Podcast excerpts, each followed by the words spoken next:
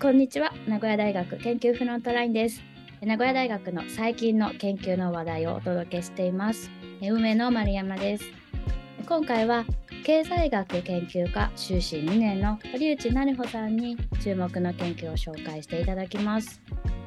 こんにちは、経済学研究科修士にねんの堀内成穂です。環境経済学の分野で研究をしています。本日はよろしくお願いします。堀内さんにはこれまでもあの環境というキーワードでいろいろと研究を紹介してきてもらってるんですけれども、今日紹介いただくのはどんな研究でしょう？はい、今回は大昔の地球の地下深くで何が起きていたのかを探る研究を紹介します。そういえば最近地震が多くて地球で何が起こってるのっていうのをよく思っていたりします。そうですね、地震の原因の一つがプレートというものがあるんですけれど、理科で習う地球の表面を覆っている岩盤のことですね。今回紹介する研究はこのプレートに関する研究を紹介します。地球ってこういくつもプレートがあるかなっていうふうに理解をしてるんですけども、このプレート全体的な研究ですか、それともどこかあの一つの地域に着目したようなものなんでしょうか？今回の研究は一つの地域に着目したもので、研究の舞台はモンゴルの火成岩地帯です。日本の北西、モンゴルの北部からシベリア南部にかけてのこの地域には数千キロメートルにわたって広がっている広大な火成岩地帯があるんです。はい、ちょっとここでおさらいで、あの火成岩って具体的にどうやってできる岩石か教えてください。はい、火成岩とはマグマが冷えて固まってできた岩石のことですね。うんうんうん、マグマが冷えて固まった岩石が数千キロにわたってつながっている、これ巨大な感じがします。はい、そうですよね。数千キロってとっても広大だと思います。で、一体なぜこんな巨大な火成岩地帯ができたのか、これに着目する研究者の一人が名古屋大学博物館の塚田和弘准教授なんです。実は世界最大の大陸ユーラシア大陸がいつどのようにして形成されたのかっていうのはまだ完全には分かっていないそうなんです。ですのでその謎を解き明かす鍵の一つがモンゴルにあると塚田准教授は考えています。塚田准教授といえばヨルダンの遺跡の研究もされていて、あの以前フロントラインでも取り上げましたよね。はい、塚田准教授はにじゅうねんほど行っているモンゴルの、モンゴルの地質研究で東ユーラシアの形成過程を少しずつ解き明かしている地質学者です。自分の研究で地球の営みが解明されていくことに大変ワクワクしていると話す塚田准教授の研究グループは今回この地域の地質とプレートとの深い関連を研究で見出しました。ちょっと具体的に教えてください。はい、研究グループはまず岩石の化学組成分析を行ってシベリアの沿辺部、シベリア大陸のフチッコの方ですね、このフチッコの方にある火成岩が海洋プレートが溶けてできたアダカイトという特殊な火成岩だということを明らかにしました。アダカイトっていう種類の火成岩があるということですね。こちらはどういうふうに特殊なんでしょうか？アダカイトとは海洋プレートが別のプレートの下に潜り込む境界で見られるような火成岩の一種で、通常の岩石よりストロンチウムという物質をとても多く含んでいるんです。で、このアダカイトという岩石の元になるマグマが作られるためには沈み込んだ海洋プレートだったり大陸の近くの下の方が熱を受けて溶けてしまうといった非常に特殊な条件が必要だと考えられています。というと大昔のシベリアでその特殊な条件が揃ったということになりますか？そうですね、今の話はつまりモンゴル北部からシベリア南部にかけての地域がシベリア大陸の下に沈み込んだ海洋プレートが溶けて、それでできたマグマが冷えて固まった火成岩地域だと解釈できますよね。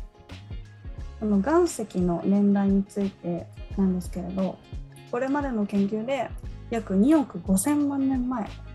にできたものだと推定されていて、ですので、今回の発見っていうのはユーラシア大陸がどうやって形成されたのかを考える重要なヒントとなっています。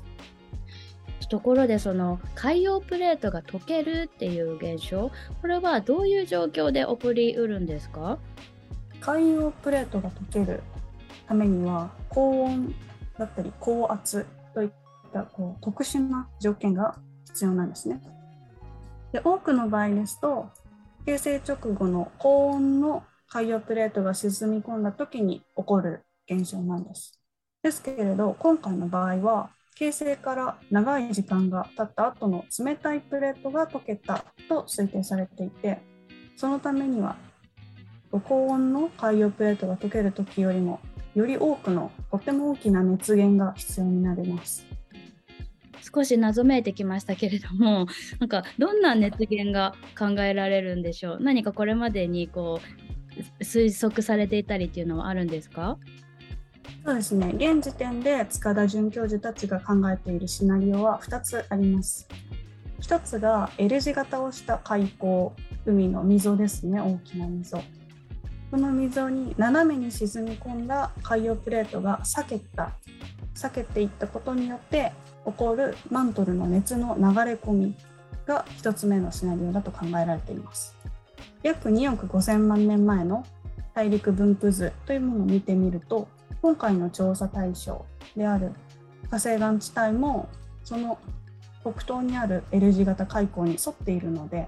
今回もマントルの熱が流れ込んで海洋プレートが溶けたのかもしれないと考えられています。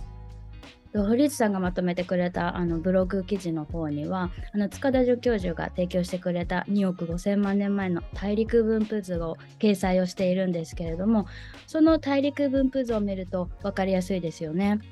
あのこの時代、大陸が一つにこう大まかにこうつながっているのかなという時代なんですけれども、今回着目している火成岩地帯がその L 字型の海溝のカーブにしっかりとこう沿っているというのがよく分かります。はい、そうなんです。それでもう一つのシナリオ、シナリオの方は古生代の末期の大量絶滅の引き金となった大規模な火山活動があるんですけれど、それをシベリアトラップというんですけれど、このシベリアトラップを引き起こしたスーパープルームからの熱供給がもう一つのシナリオとして考えられています。スーパープルームっていうものはっていうのが何かと言いますと、地球の中心から表面に向かって起こる熱の流れのことを言います。で、実はシベリアトラップが起きたのも今回のケースとちょうど同じ約におくごせんまんねんまえなんですね。一致しますね。そうなんです。年代の一致を考えると、海洋プレートを溶けさせた熱源はこのスーパープルームの可能性もありそうなんです。はい、この巨大な海洋プレートがどうやって溶けたのか、ふたつのシナリオが考えられていて、ただその真実のところはまだこう現段階では謎ということでした。あの今後の研究でどのように解明されていくのか、ぜひ注目したいところだなというふうに思います。さて、あの堀内さん、環境学を学んできたこの視点で、今回新しい発見とか気づきってありましたか？そうですね、私は地質学は専門ではないので、今回このプレスリリースの記事を書くにあたって読んでいて、中学校の理科で習った言葉でしたり、そういうものを見てちょっと懐かしいなと感じました。で、それからその中学の時に習った知識と今回のプレスリリースで学んだことがつながったりして、とても面白かったです。当時は覚えなければいけないとかそういうあの感覚で、はい、あの見ていたあの単語だったかなと思いますけれども、こんな風にこの実際の研究の成果と照らし合わせて見ることができて、また違った感覚があったっていうところでしょうか？はい、そうですね。堀内さん的には今後どんなことが分かってくると面白いかなっていう風に感じます？私はこう生き物が好きなので、当時の大昔の土地で生活していた生き物たち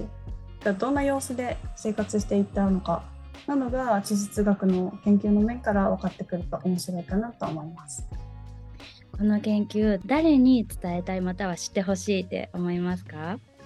まずは地質学に興味のある方、ですし、あとは